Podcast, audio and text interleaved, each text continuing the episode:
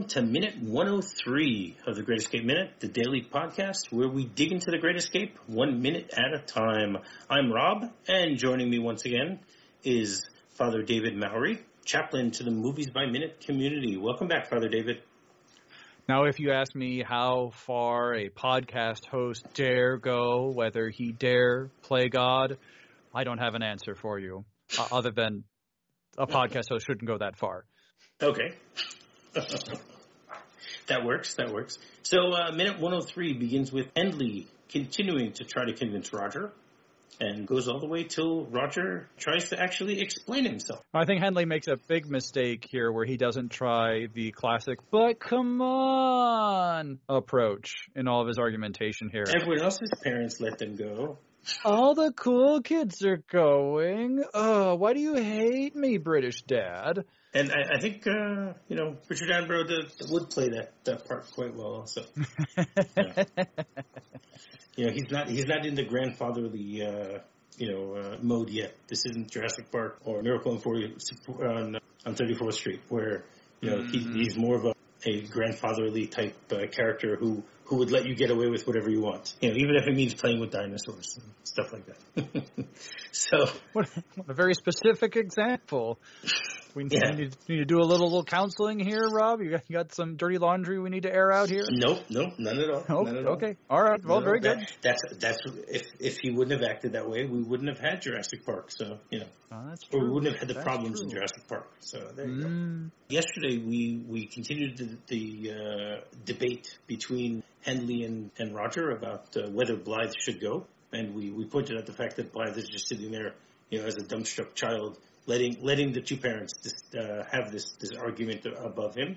At the tail end of yesterday's minute, we discussed the fact that Hendley just saying that he knows that Colin has thought about getting back to his family and children establishes the strong connection between the two of them and mm-hmm. the, the, fact that they've apparently had deeper conversations about their families and, and their, their hopes and dreams and stuff like that. And this minute continues with that because basically the what Hendley continues to say here is he goes, well, uh, I've also thought about it, and and then he he says something very interesting. He says, we think we can make it all the way. Okay, which mm. which is a very interesting way for them to put it because you know mm-hmm. here you have these these two characters who've who've been in the same room. They've been roommates for for a few months. They've obviously had a lot of time to talk, and they've discussed uh, you know, the, their different plans for how they're going to try and escape apparently. But the fact that he uses the, the, the phrase we here says so much about, about, about Hendley's character and his connection to Colin. And it also explains why he's advocating so much for, for his friend here. You know, yeah, they, have discussed yeah. this, this aspect. So if you even that, that's one of the things I love about going through a movie minute by minute is, is that you can you can really try to, to uh, cling on to, to these different ways, the phrases, and the ways that ways that people say certain things, because there's so much insight into it. And when you're watching this movie, normally you wouldn't necessarily catch something like this. You know, right. you, would you would you you would you would hear him say, "We think we can make it," but you you wouldn't really question it. You just let let it uh, continue moving along, just with that. Now, is it possible that the British influence is rubbing off on Hendley a little bit, and he's using the royal we because he's so impressed with the, the British royal family, and he's grown in some self-importance, perhaps. And we think that it is best that we go uh, according to our plans. Our ways are not your ways. It's very possible, but I don't think that that, that, that King Edward VI, who you know was a stutterer, would would have said it this way. This way, who he was, you know, he was the royal we at the time. Oh, that's right. He's, I, he's I recently just, just rewatched while this movie yeah. is happening. You're right. That's right. I recently, no, he's already cursed for, for a few years. I recently Ah. re- rewatched the, the, the, the King's Speech. So I have it very fresh in my mind. So it's funny that that Ah. actually came up. But no, the, everything that happened in the King's Speech happened in 1939. It happened before the, the, the, the declaration of war from. Oh, the king's been swearing for years. Okay, There you all go. right. That's right. He's, Got it. He's continuing to swear with Lionel. You know, Then the whole- other possibility is that we, we think we can make it all the way. Yes, that speaks to Hendley and Blythe's relationship, but I think there's also uh, a window into a small group of people in the camp who all share this same aspiration. I think there are the career escapers, those who are going to do their officer's duty to harass the enemy and, and are okay with getting caught again because they're just trying to make life difficult for the Germans. But I think there are also the dreamers, the romantics who are uh, a part of this escape who think this time we're going to make it all the way. We're going to be able to get all the way back home. And Hendley represents the, the romantic escapees, those who think they can make it as far as possible and have a goal beyond the instrumental goal of making life difficult for Nazis, which, of course, is always a good goal. Yes. But sometimes yes. we can have more goals. That's correct. You can you can mix up the goals together. Have that's have right. A, a little bit of this, both? a little bit of that. You know. Mm-hmm. No, that, that that's a very valid point that that, that you're making, and that that's again, as I mentioned earlier, that's why I love uh, dissecting a film like this because there are there are ambiguous meanings to, to this phrase, and they all actually make sense. Mm-hmm. You know, and they, they can give us so much insight into the things that happen to the characters between the scenes Yeah. which which adds so much to the thing. I mean, they they do a great job here developing these characters as is, and these phrases help even more. There's no question about that. Mm-hmm. And at this point, Roger responds and says, "No, not Colin. He's been he's been he'll he'd be an appalling an appalling hazard to the escape. That must be my decision." Again, as I mentioned Putting earlier his this week, down. Exactly. But as I mentioned earlier this week, I actually agree with Roger in this point because he's making a very valid point here. You know, yes, he wants to get home, and and there are a lot of people who want to get home. You know, whether the we is referring to just Hendley and Colin, or if the we is referring to the royal we, or whether the we is referring to all the prisoners. Regardless, Colin is in danger of of endangering everyone else. Right. And and Roger is simply doing his duty as the commanding officer of this operation. He cannot outweigh or rather he cannot let the concerns of one individual outweigh the good of the whole operation. And so he has to be willing to make these hard decisions to say this individual is too much of a risk to the greater good and we want to get 250 people out of this prison and that operation has a greater chance of success if we do not have a blind man trying to make that escape because it's going to mean that he's going to be difficult to just to get out of the place with the tunnels and the whole system that we see set up. If if he was trying to navigate that while blind that would slow that operation down. To say nothing of what happens if he actually gets out. And now he's like i said uh, earlier this week he'd be a babe in the woods almost literally. He just get right into the trees and wouldn't be able to tell the difference between a nazi gunner and a elm tree. Well, if the elm tree starts shooting back, then then he can uh, sort of make a differentiation between them. But but I think I think I the, don't know. I've met some pretty aggressive elm trees. I, I think what you said fits in with can say that this is what Spock would say. You know, the- Spock's quote is logic, logic clearly dictates that the needs of the many outweigh the needs of the few. Or the one. And Kirk and Kirk responds, or the one. Exactly. Mm-hmm. And that fits in here because that that's the idea that we Mhm. want to get as many out as possible. If, if if some blunder happens and nobody gets out, then we've done this all for naught. And the Yeah. idea is, is to raise the the possibility of as many prisoners as possible getting out here. Yeah, now here here we are as armchair generals commenting on this operation, but it, if in the movie itself, as the audience member, your heart is pulled toward Blythe. We, Yes. he's he strikes a very pathetic figure, and he's a very sympathetic person, and we want him to escape because he doesn't really belong in this setting. He's not a real military officer like Hendley or Danny or Willie are. He's a civilian who's been caught up in military service. And as the audience, we want him to escape because he doesn't belong there. Of course, we want everyone to escape, but we're uh, emotionally willing to overlook the logic of Roger's argument because, well, look at him. Look at the poor. He's just sitting there. He's helpless. He's just got that big egg head, and you you just want to give him a great big hug and tell him it's all going to be okay. Exactly. But uh, again, the question is, is how how is one supposed to look at this? Are we supposed to? I, I guess I like the fact that you can look at it from both perspectives. Mm-hmm.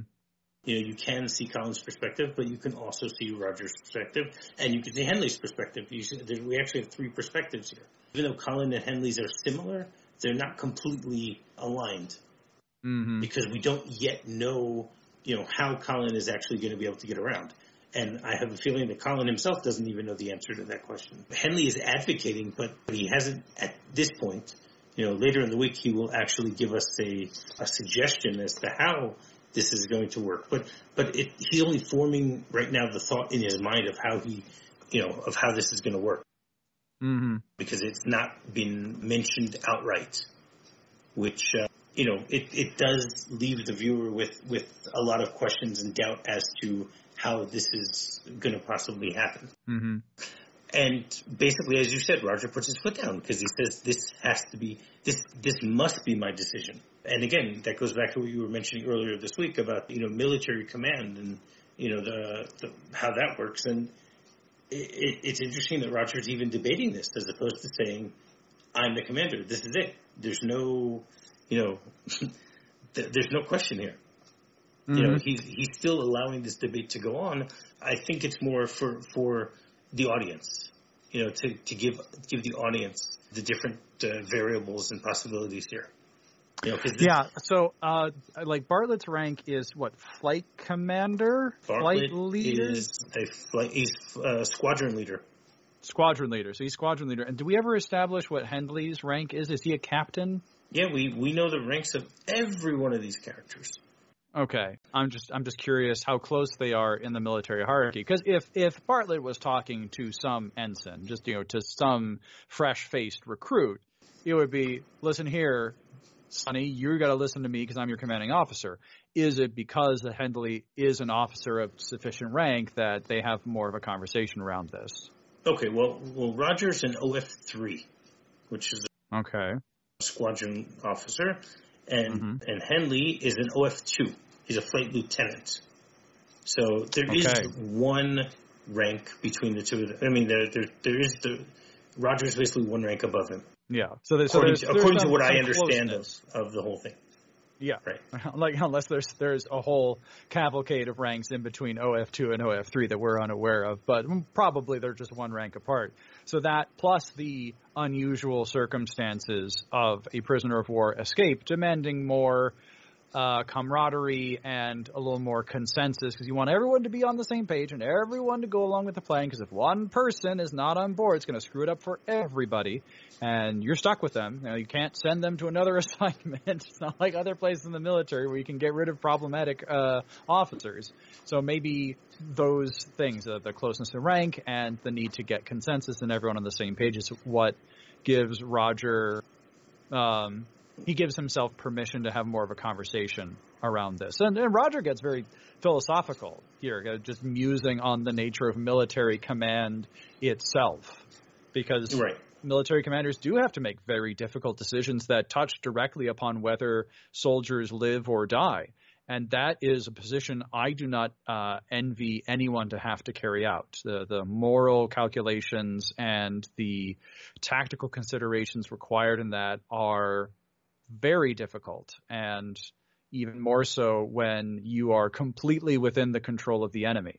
You know, the Luftwaffe have been very gentlemanly up to this point and pretty lenient when it comes to letting prisoners smoke and have chocolates in their rooms and steal passports and all that kind of stuff.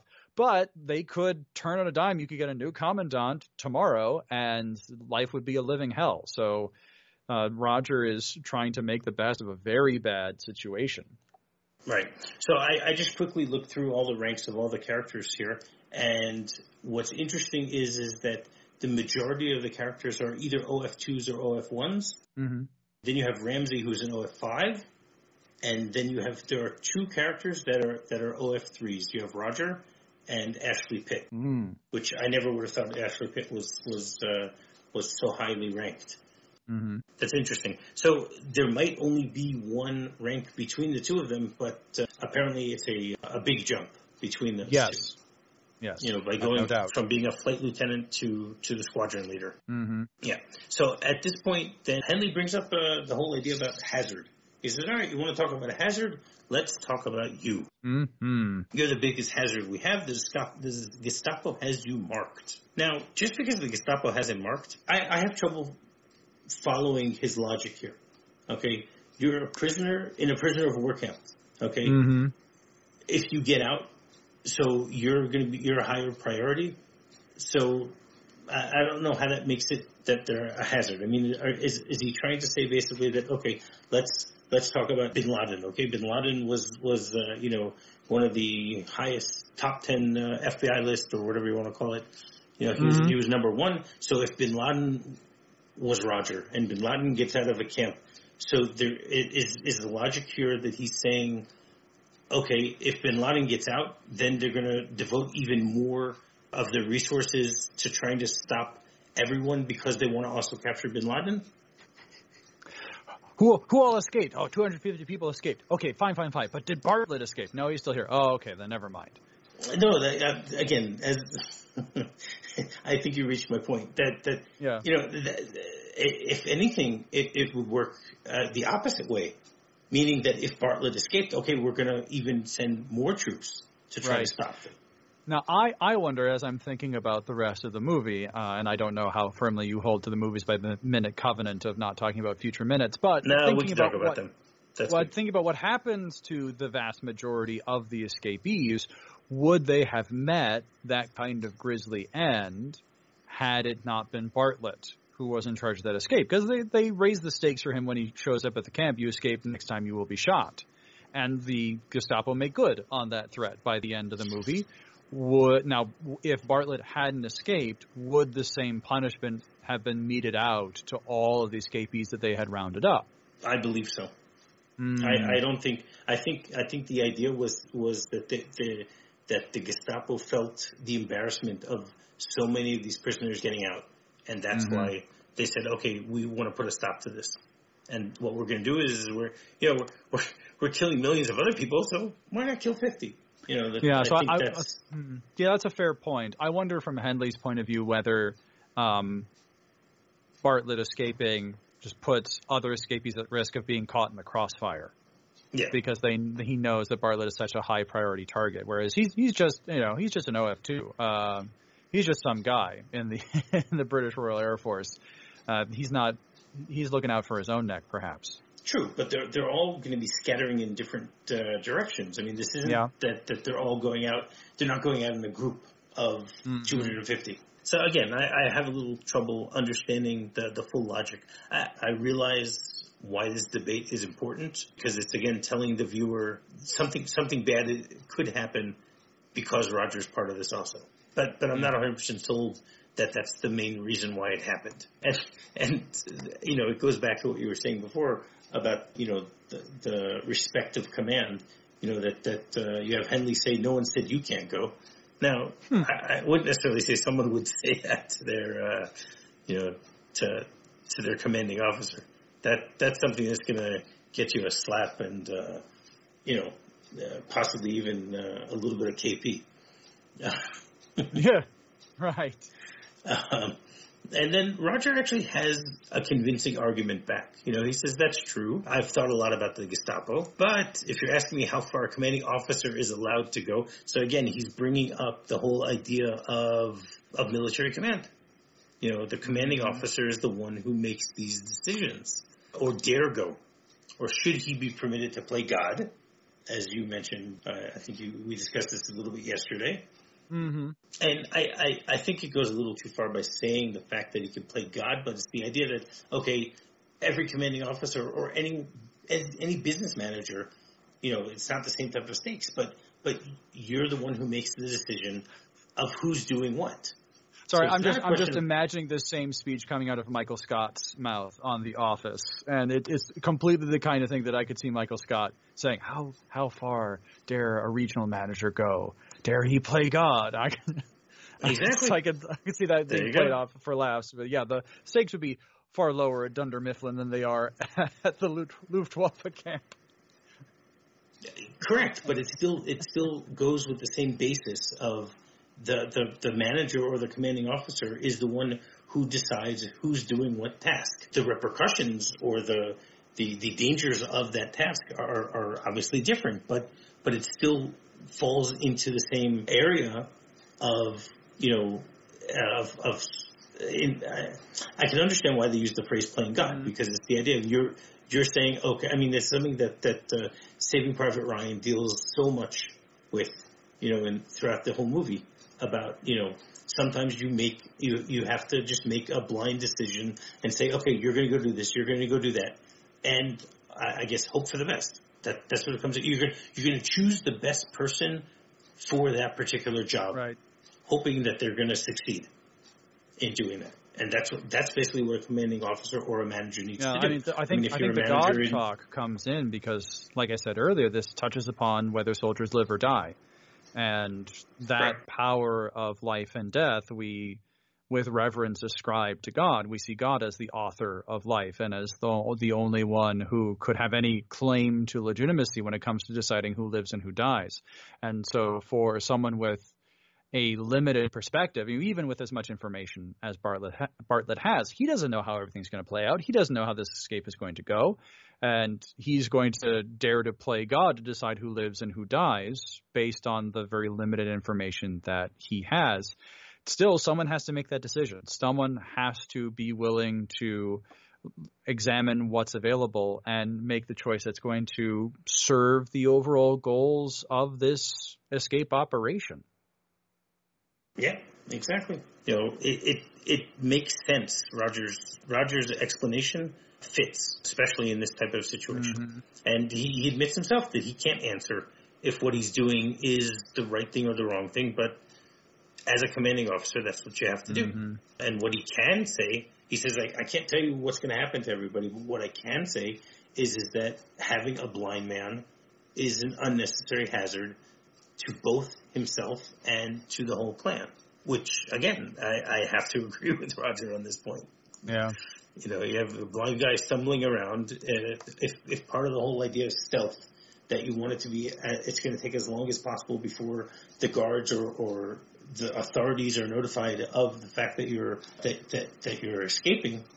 So if you have a blind man, the odds are that, that you're gonna you're gonna lessen that amount of time because he's just gonna stumble around mm-hmm. until he you know until he gets caught. And he basically says that, that that's the reason why he needs to just be eliminated from this operation. I, I, I think eliminated is, is a very strong term mm, to use. Yes. Given the uh, camp circumstances, eliminated carries a little more weight than uh, usual. Yeah. And then they, they show us, you know, Blythe just for a fraction of a second. Mm. And you, you see he does have this this lost puppy dog so look on sad. his face. Yeah. Like he he doesn't really know. He doesn't. Uh, he hasn't responded at all. Mm-hmm. He's he's letting Hendley do all of his fighting for him here. It's still a great debate. They're they're, they're doing a good job here of of trying to to give the viewer uh, numerous perspectives on how this could could potentially yeah. work. All right. Well, as we mentioned, this is Donald Pleasence Appreciation Week. You want to highlight a different one of his movies every day. So what movie do you have for us yes, today? well, I, I, think people who've been paying attention could have seen this one coming, and given my own professional interest, it should come as no surprise that the next movie that I want to talk about that Donald Pleasence played a role in is The Greatest Story Ever Told, released in beautiful Cinerama in 1965. The original cinematic cut was four hours, 20 minutes long. And uh, Donald Pleasence is not the starring role in this, though. I would love to see his interpretation of Jesus of Nazareth. That would be a very interesting cinematic role. No, rather, Donald Pleasence is not playing the main character. He is playing Satan in this role and appears primarily in the temptation scenes as Max Van, von Sydow playing Jesus of Nazareth is uh, tempted by the obsequious and honey tongued devil played by Donald Pleasence to give up on the task that God the Father has given to him.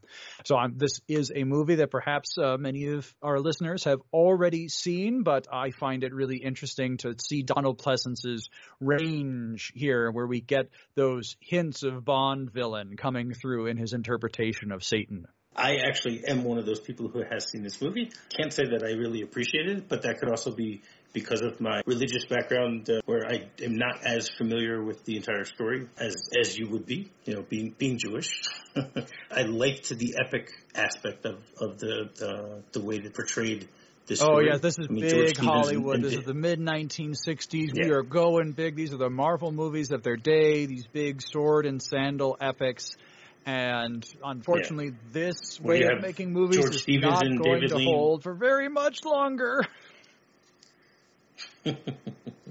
Cleopatra's on the horizon. Who no? no, Cleopatra came out beforehand. Didn't Cleopatra come out in '63? Was that 63? I Uh, the- so. I always had 66 in my head. I defer to your greater expertise. Yes, you're right. It, it was 63. Oh, so we're, we're already we're past we're past we're in the the beginning of the end here. Then with Cleopatra, we we have the slow downfall I, of I these actually big movies. enjoyed. I actually enjoyed Cleopatra much more than I did the greatest story ever told. That's well, if only you could go back to 1963 and spend lots at the box office, because that's what the movie studios were paying attention to. All right. Well, you have anything else for for this minute? no, not for this minute. Okay. All right. So uh, you want to come back and spend Thanksgiving with us tomorrow? Well, you know, I have a very full schedule eating turkey and falling face first into stuffing, but I think I can make some time for my old friend Donald Pleasence on Thanksgiving Day. So I would love to come What back. about for me? What about for all of our listeners? Oh, oh, yeah, yeah, Donald yeah. Pleasence You and the listeners too. Sure, of course. Yeah, no, I'm kidding. Yeah, of course. I'd love to spend Thanksgiving with all of you. all right. So why don't you tell everyone once again how they can get in touch Uh, with you You can find me on Twitter. You can reach me at Father Mowry. That's at F R M O W R Y. And uh, I would love to hear some of your Thanksgiving recipes. What are some of the, the foods that you put on your table that uh, remind you of home and make you feel real cozy? All right, great. And while you're doing that, you can go rate, review, and subscribe on any podcatcher that you might be using to listen to this show. You can visit our website, thegreatescapeminute.com. Our Twitter account is greatescapemxm. Our email is thegreatminute at gmail.com. And our Facebook group is The Cooler. So, until tomorrow, tally ho. Tally ho!